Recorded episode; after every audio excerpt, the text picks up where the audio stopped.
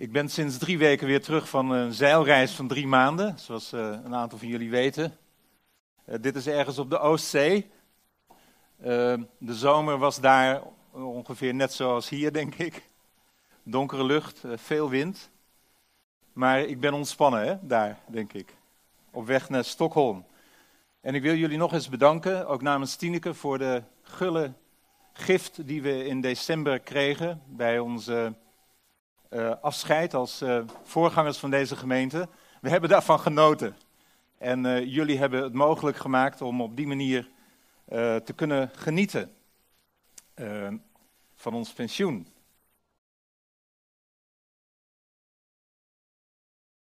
Vorige week, Rosemarie zei dat al, de seizoenstart en de introductie van het thema Vineyard Dimensies van Discipelschap. En een van de subthema's is uh, samenwerken met de Heilige Geest. Uh, Janneke deed toen een pitch en uh, heeft een aantal ook stories verteld. En um, jullie hadden niet genoeg taart gegeten, er was heel veel taart over. Ja, dit is hem nog in onaangegeten vorm. Jullie hebben er echt wel wat van gehad. Maar wij namen een stuk van deze taart mee naar huis en het thema was ook nog te lezen. En um, wij hadden een aantal verjaardagen gehad in het gezin in de week daarvoor en ik had echt genoeg taart gegeten. En Janneke kwam op het illustre idee om de taart uit te delen in de stad. Dus we zijn daar bij ons om de hoek bij de Mariaplaats de stad ingelopen met die taart. Eh, ik mocht hem dragen en uh, dan vroegen we aan mensen, heb je zin in een stukje taart? En we hebben echt hele leuke reacties gekregen. Uh, van mensen die ook zeiden, die het thema hardop lazen, samenwerken met de Heilige Geest. En uh, wat is dat? Nou, we zijn niet uh, enorm diepe gesprekken begonnen, uh, maar we hopen dat we op die manier hebben bijgedragen aan de feestvreugde in de stad. En um, waar ze vroegen, waarom doen jullie dat? Zeiden we nou, um, we hadden vanochtend een, een, feestje met de kerk. En uh, daar hebben we taart gegeten en we hebben ook gebarbecued, hamburgers gegeten. En ik denk, zo'n kerk sprak hen wel aan. Dus het spijt me vanmorgen als je hier nieuw bent, dat we vandaag geen taart en geen hamburgers hebben. Maar uh, uh, die houden we er toch in, ook uh, voor een volgende keer, hoop ik. Deze keer wil ik graag spreken um, en aanhaken bij het subthema van de dimensies van discipelschap over God ervaren en aanbidden. En als je het plaatje inmiddels wat hebt bestudeerd, dan weet je dat God ervaren en aanbidden, dan gaat het echt over de wortels van discipelschap.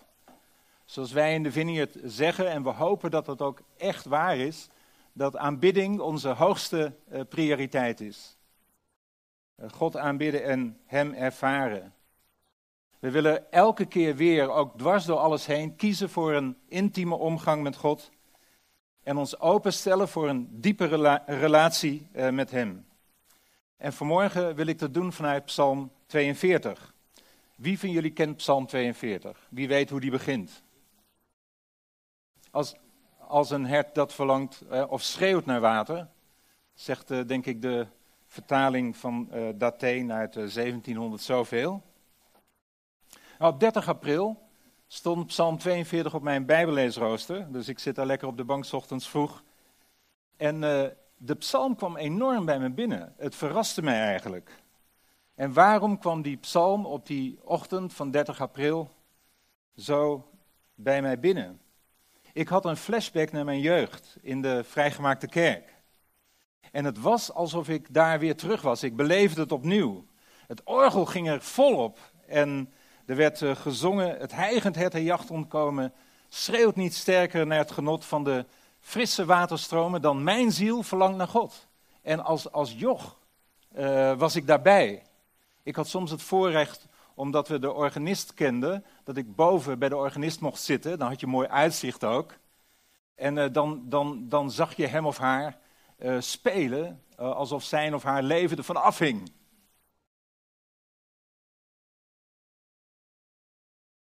En wat denk je? 2 september, ik ben een dag thuis van mijn zeilreis van drie maanden. Staat Psalm 42 weer op mijn Bijbelleesrooster. De psalmen staan er twee keer per jaar op. En dat is goed.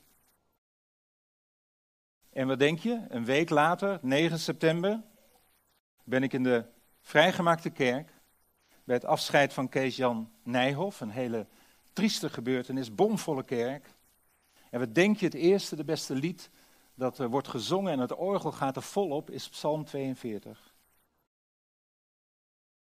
Het heigend hertenjacht ontkomen. Schreeuwt niet sterker, net genot van de frisse waterstromen dan mijn ziel. Er verlangt naar God.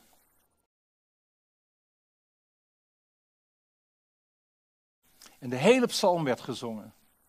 Zelfs meer dan op de liturgie stond. Een aantal van jullie waren daar ook bij. En opnieuw kwam Psalm 42 heel erg bij mij binnen. Nu was die kerkdienst een mix van verschillende kerkelijke stromingen. Na Psalm 42 werd er nog een psalm gezongen, 68, begeleid door de organist van de Christelijk Gereformeerde Kerk.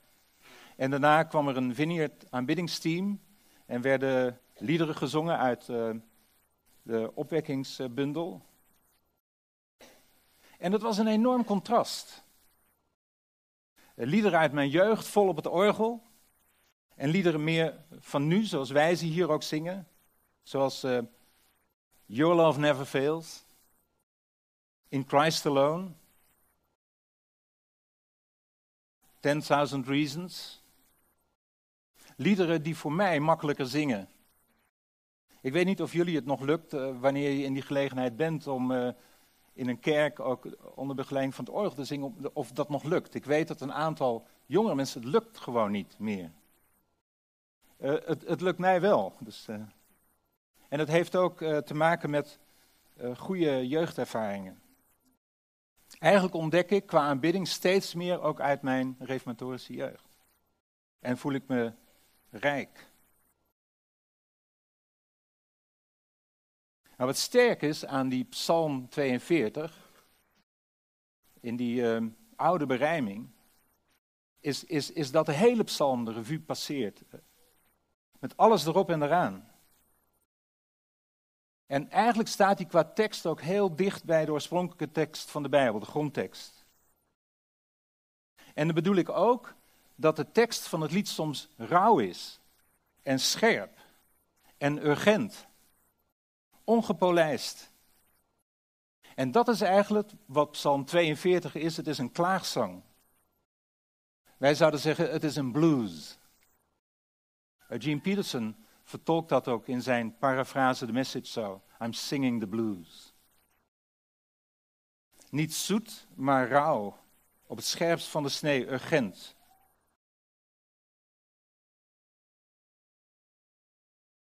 En de psalmist de zonen van Korach, vragen zich af: God, waar bent u?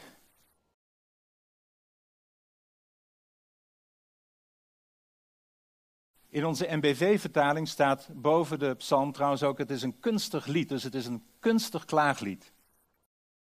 Wat een combinatie. En dan is het goed uh, wanneer wij verlangen ook om God te aanbidden en er een diepere relatie met Hem, dat heel veel psalmen klaagzangen zijn. En soms kunnen we daar maar moeilijk mee uit de voeten. Psalm 42 gaat trouwens naadloos over in Psalm 43. En wat de psalm doet is, het neemt enkele heel veel voorkomende teleurstellingen uit het leven, in, in relatie met God, in relatie met anderen, in relatie met de wereld om ons heen. Het neemt die uh, teleurstellingen in een uh, klaagzang. En, en de psalm bouwt dan verder op de openbaring dat we zijn geschapen voor een relatie met God en voor een relatie met elkaar. En om te leven in deze wereld en zijn koninkrijk te zien komen. En dat is eigenlijk de kernboodschap van deze psalm. Dat, dat ieder van ons teleurstellingen kent. In God, in anderen, in, in, in de wereld om ons heen, in, in omstandigheden maar dat er hoop is in God. En de psalmist uh, gebruikte drie metaforen, beelden, zoals je wilt. En die wil ik graag met jullie langslopen. En eerst lees ik uit de nieuwe Bijbelvertaling vers 2 tot 5 van Psalm 42. En dat wordt ook geprojecteerd. Zoals een hinde smacht naar stromend water, zo smacht mijn ziel naar u, o God. Mijn ziel Dorst naar God, naar de levende God. Wanneer mag ik nader komen en Gods gelaat aanschouwen? Tranen zijn mijn brood, bij dag en bij nacht. Want heel de dag hoor ik zeggen, waar is dan je God? Weemoed vervult mijn ziel, nu ik mij herinner hoe ik meeliep in het dichte stoet en optrok naar het huis van God, een feestende menigte, juichend en lovend. De eerste metafoor, het eerste beeld is een dorstig hert. Daar staat Psalm 42 ook onbekend. Maar wie van jullie heeft wel eens dorst? En dan bedoel ik echt dorst. Zo dat als je niets drinkt, dat je het leven laat. Dat je vergaat van de dorst. Daar gaat deze psalm over. Kijk, de psalm is oorspronkelijk in het Midden-Oosten geschreven, waar water niet altijd en overal voorhanden was. Niet vanzelfsprekend, geen dagelijkse realiteit. Wel de behoefte aan water, want in dat klimaat word je dorstig. We waren ooit eens in uh, Israël en de vrienden die wij bezochten, die hadden een klein dochtertje en we uh, reden een heel traject door de woestijn. En wat ik uh, zag, en ik vroeg me af waarom hij dat deed, onze, onze vriend en zekere Henk, die voelde aan het fontanelletje van, van het kindje. En zo kon hij voelen of er nog genoeg uh, vocht was. Want wat gebeurt er in de woestijn? je transpireert niet, het vocht verdampt zo. En ehm, het is ook niet zo dat je automatisch dorst krijgt. Je moet er echt op letten dat je water krijgt. Dus je moet op voorbereid zijn en water meenemen. We hebben ooit eens een wandeltocht gemaakt toen we nog met vakantie naar Zuid-Frankrijk gingen in de Gorge du Verdon. Wie is daar wel eens geweest? Uh, en ehm, we gingen met een aantal mensen daar wandelen. En gelukkig, een van onze vrienden had ervaring. En die zei, je moet minstens twee liter water per persoon meenemen vandaag. En we waren blij dat we het hadden gedaan.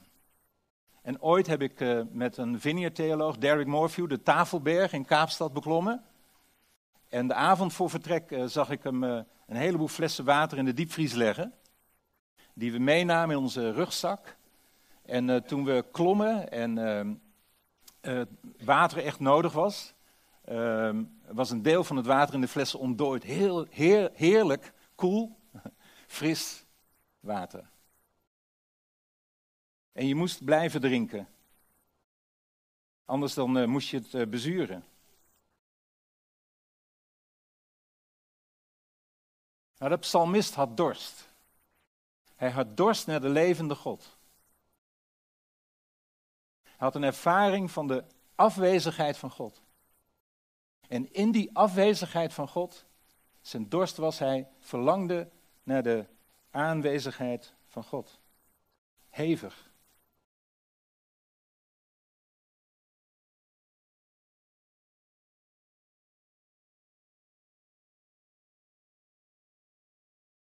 En dan komt hij met de metafoor van het hert dat langs alle modderpoelen en moerassen naar helder stromend water rent. Het is een prachtig beeld van ons wanneer we zo naar God verlangen dat we het niet meer doen met wat over is van God van vorige week, na de stortbui van vorige week.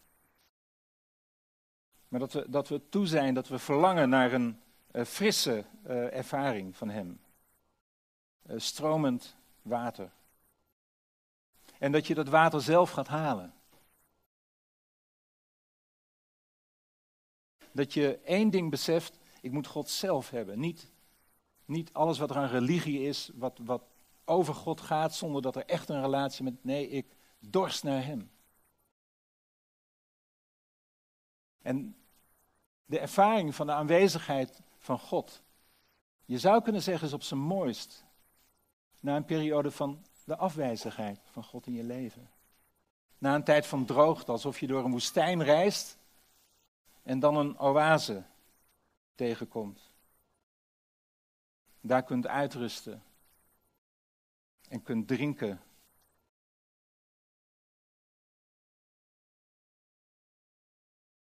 De psalm gaat ook over het verlangen om samen God te aanbidden. je kunt natuurlijk God aanbidden als je alleen bent, op je eentje, op je dode akkertje. Maar het heeft ook iets, een prachtige dimensie is dat, wanneer we God hier elke zondagmorgen, uh, wat een luxe, wat zijn we rijk, samen kunnen aanbidden. En uh, de Koragieten deden niks lievers. Eén uitleg over deze psalm is dat de Koragieten een tijdje in ballingschap uh, zijn geweest. En, en dat ze terug verlangden naar de tempel en dat ze daaraan moesten denken hoe ze aanbidding leiden in de tempel.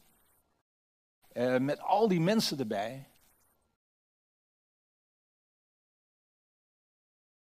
Eind november 2013 had ik, zoals velen van jullie weten, een hartinfarct. En ik was in het ziekenhuis. En ik dacht, een van de dingen die ik dacht is, zal ik God ooit weer samen met jullie hier kunnen aanbidden op zondag? En hoewel ik, van de, uh, hoewel ik voorspoedig herstelde toen, mocht ik nog een tijdje van de dokter uh, niet naar hier. Op zondagmorgen, ik was dan alleen thuis. Of uh, het was ook in die tijd goed dat er nog iemand bij me was. Dus Tineke bleef thuis of een van mijn zussen kwam. Ik heb er zes, dus ik kon kiezen. En na een tijdje, toen ik weer mocht gaan, was het wijs om eerst alleen naar de aanbidding te gaan. Dus ik kwam op het nippertje dan hier binnen, zoals velen van jullie doen nu. Meestal ben ik er al vroeger, ook bij de bidstond en zo. Dat is mooi trouwens, doe dat ook eens. Um, en dan ging ik na de aanbidding weer weg. En terwijl ik naar huis ging, verlangde ik alweer naar de volgende zondag. Om hier samen te zijn, met jullie te aanbidden. En we zijn gemeente van Jezus. Wanneer aanbidding onze hoogste prioriteit is, je zou zeggen als je een agenda hebt, het eerste puntje wat je invult is uh, samen aanbidden op zondag om uh, eh, 11 uur. En, en dat, je, dat je je week daaromheen plant. Op, op, op de eerste dag van de week, de, zoals wel wordt gezegd in de christelijke traditie, de, de dag van de opstanding van Jezus.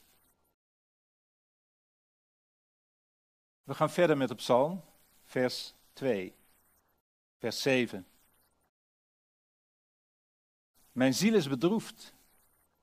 Daarom denk ik aan u, hier in het land van de Jordaan, bij de Hermon, op de top van de Misar. De roep van vloed naar vloed, de stem van uw waterstromen, al uw golven slaan zwaar over mij heen. De, de tweede metafoor is een verwoestende orkaan. Vorige week hadden we onze eerste najaarstorm in Nederland, windkracht 11 op de Wadden. Aan het begin van onze zeilreis, de eerste week van uh, juni, we hadden tegen een aantal van jullie gezegd, uh, het plan is om naar Stockholm te gaan, maar misschien komen we wel niet verder dan Vlieland. We hebben het geweten, we hebben daar verwaaid gelegen, een week lang. Het stormde. En daarna moest de zee ook weer tot rust komen, op een, op een goede manier door de Duitse bocht te kunnen gaan. En uh, we hadden in de haven, dus uh, nog, nog beschut, hadden we windkracht 10,5 op de meters. En uh, de boot lag aan de stijger, uh, aan de, aan de jullie noemen dat touwen, te rukken. En we lagen helemaal scheef. En de borden gleden van de tafel. En toen ontdekten we dat we de tafel konden verstellen. Dus de boot lag scheef en we zetten de tafel recht en dan konden we gewoon eten.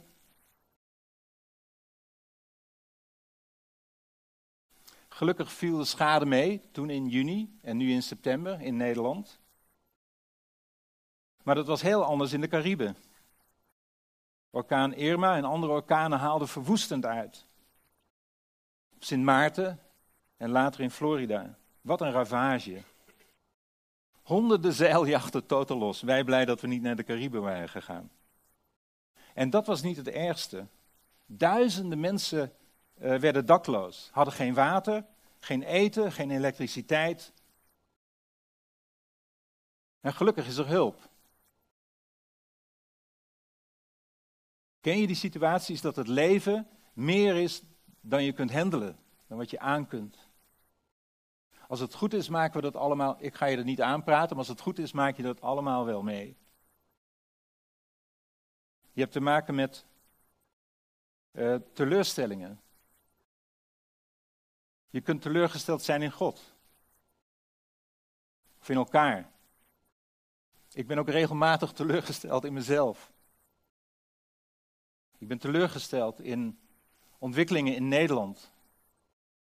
teleurgesteld in ontwikkelingen in de wereld. Je kunt zo gewend raken aan alles wat er aan de gang is, dat je het niet meer ziet.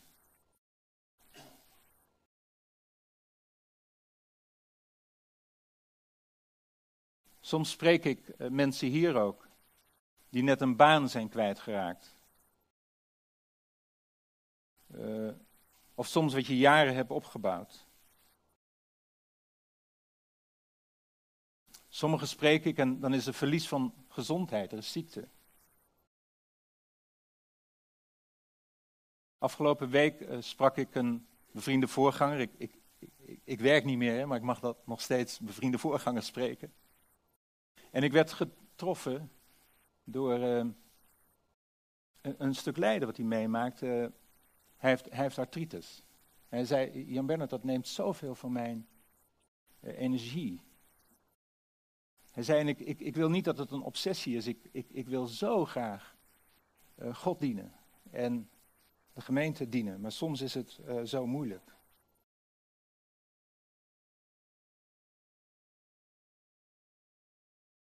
Van de week uh, was ik nog even uh, bij de haven en haalde ik iemand van de trein. En toen stond er een, een jonge vrouw met een kindje. En ehm, die moest ergens in Almere Poort zijn. En ehm, ze zei dat de bus pas over een heel tijdje ging. Dus ze vroeg niet of ik haar kon brengen, maar dat heb ik maar aangeboden. En uh, Janneke kwam met de trein aan. En uh, Almere Poort is een aanbouw, hè? dus ik, ik had netjes het adres uh, ingetikt uh, in mijn, hoe heet dat ding ook weer, de routeplanner. en, ehm, maar, maar we kwamen er niet. Dus toen maar met de telefoon. En dat lukte ook niet meteen. En het was goed dat we iets langer onderweg waren. Zij vertelde en vertelde over moeite in haar Ze had twee weken daarvoor haar moeder verloren. En, en we kwamen zo al zoeken naar het adres waar ze moest zijn in gesprek. En ze zei hoe moeilijk het ze had. En op een gegeven moment heb ik gevraagd, uh, ben je gelovig? En ze fleurde op, ze zei ja. En toen hebben we het over dat, daarover gehad dat je als gelovige ook verdrietig kunt zijn. wanneer er mensen zijn die je verbieden om verdrietig te zijn, geloof ze niet. Maar we zijn anders verdrietig dan de mensen die geen hoop hebben. Zat uh, zo'n klein joch bij zich en die, die zat blijkbaar niet vaak in een auto of zo. Die, die vond mijn auto mooi. en toen hij instapte, zei hij: Hé, hey, het ruikt hier lekker. Dat kwam natuurlijk omdat Janneke ook in de auto zat.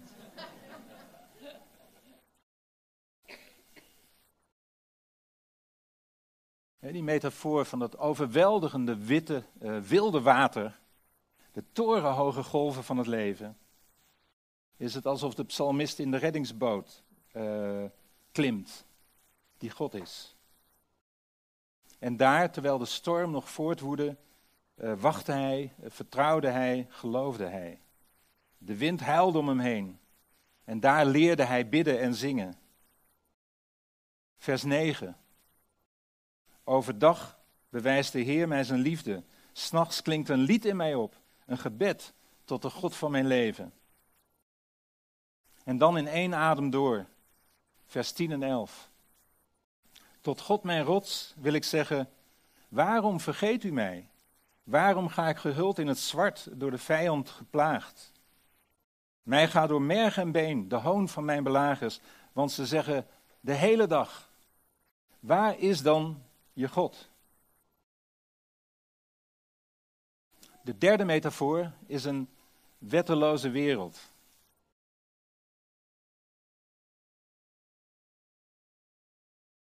De, de, het respect voor het leven wordt afgebroken. En uh, voor zover jullie mij kennen, ik hoop dat je weet dat ik geen pessimist ben.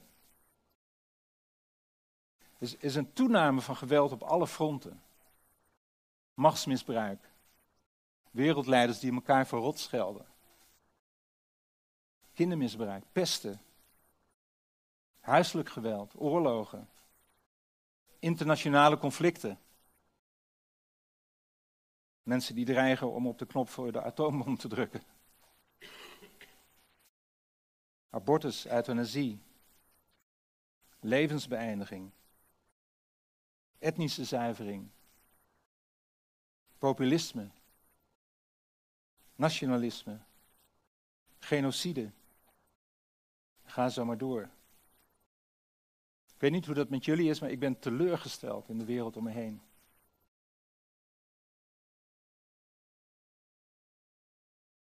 En dan is de vraag, ook van mensen die God niet kennen, maar soms ook van onszelf, waar is God? Die vraag klonk ook al in vers 4. En nu weer aan het eind van vers 11. Waar is God? Of zoals je zelf ook zou kunnen bidden en kunnen zeggen: God, waar bent u? Een wanhoopskreet. En alsof dat nog niet genoeg is, wanneer we ons dat soms zelf afvragen, zijn er mensen om ons heen die zeggen: Kijk, moet je hier eens kijken, moet je daar eens kijken, moet je daar eens kijken naar alle ellende in de wereld. Denk je nou echt dat er een God is? Waar, is dan je God? Uh, soms levert dat trouwens hele boeiende gesprekken op.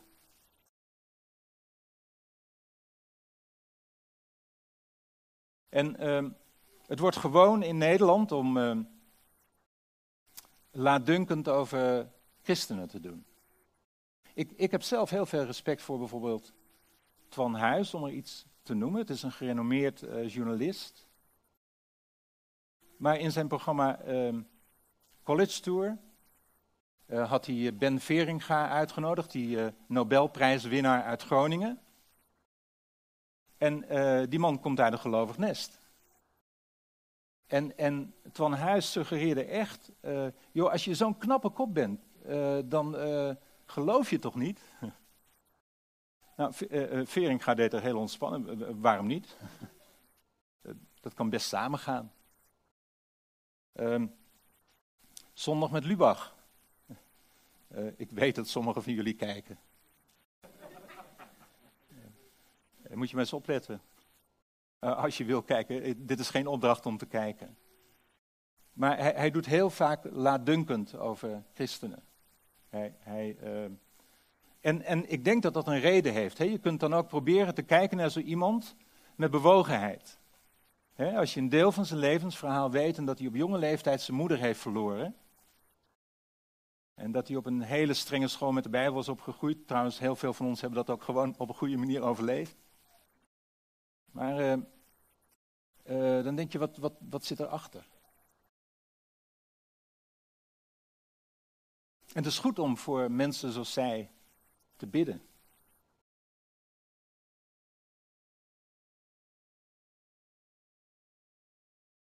Nou, hoe gaan we om met die wereld om ons heen? We, kunnen apathisch worden. Ik denk het is in ieder geval goed om te bidden zoals deze psalmist deed. Want weet je wat het geheim is? Op het moment dat je beseft dat je hulp nodig hebt, is er hulp om de hoek. Dus, uh, vaak hebben wij dat nodig, uh, ook in het meemaken van dingen, om opnieuw te beseffen dat we God nodig hebben. En dat we niet uh, buiten Hem kunnen. En het is goed om over dat onrecht na te denken en daarmee tot God te gaan. En te klagen, echt te klagen.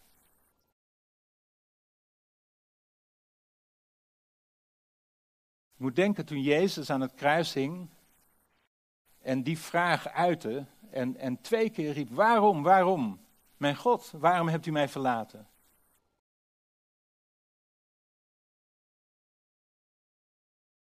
En, en, en het antwoord daarop is eigenlijk, Jezus werd door God verlaten, door de Vader verlaten, opdat wij nooit meer verlaten zouden worden.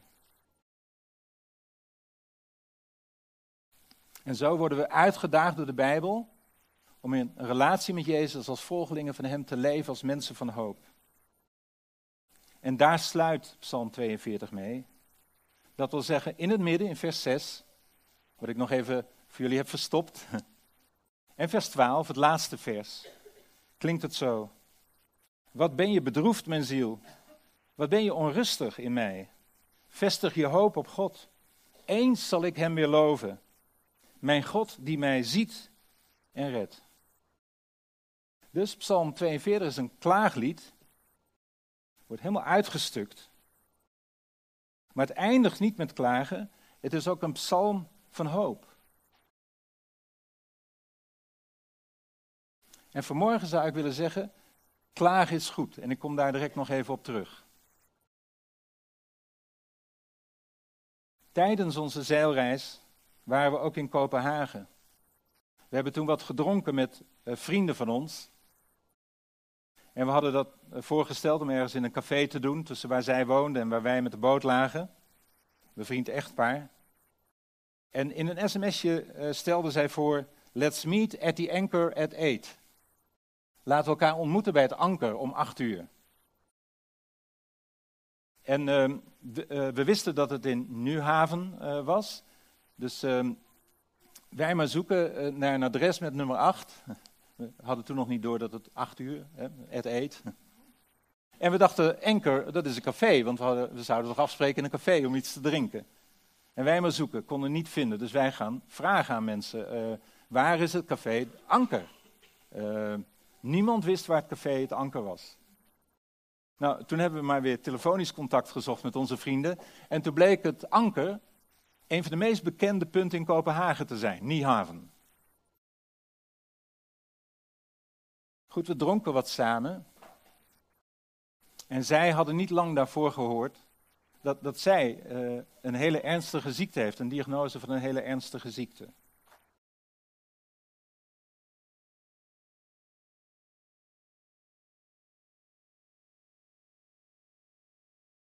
En vorige week heb ik hen ge-sms'd. En heb ik gezegd dat ik aan die ontmoeting moet denken als aan een, een teken van hoop. Let's meet at the anchor. Dat heb ik opnieuw geschreven.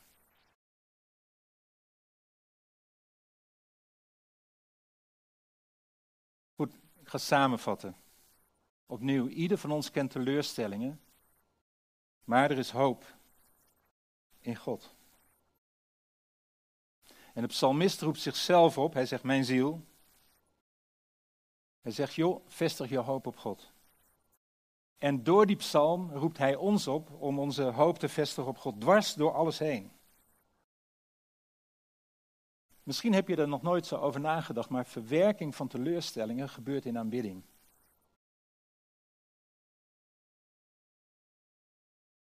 In het besef dat, dat, dat Christus de hoop in ons woont. Christus de hoop in ons. Hoe ik me ook voel. Wat er ook met me aan het uh, gebeuren is. En dat is niet alleen het beste voor onszelf, het is ook het beste voor de mensen om ons heen, ook de mensen die Jezus nog niet kennen. Als mensen naar ons kijken, dan verwachten ze echt niet dat wij nooit moeite hebben. Waar ze op letten is hoe wij daarmee omgaan. Naar wie wij met die moeite uh, toegaan.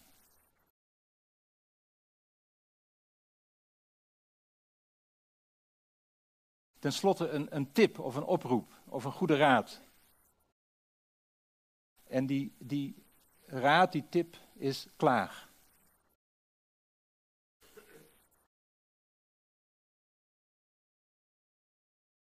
En dan, wat ik ben gaan noemen, stereo te bidden. Kijk, als wij uh, bij elkaar de klagers uit gaan hangen en uh, het voortdurend hebben over hoe moeilijk we het hebben, dan is het een heel goed idee om samen naar God te gaan. Dus Heer, ik klaag, dat is stereo bidden. Stereo klagen.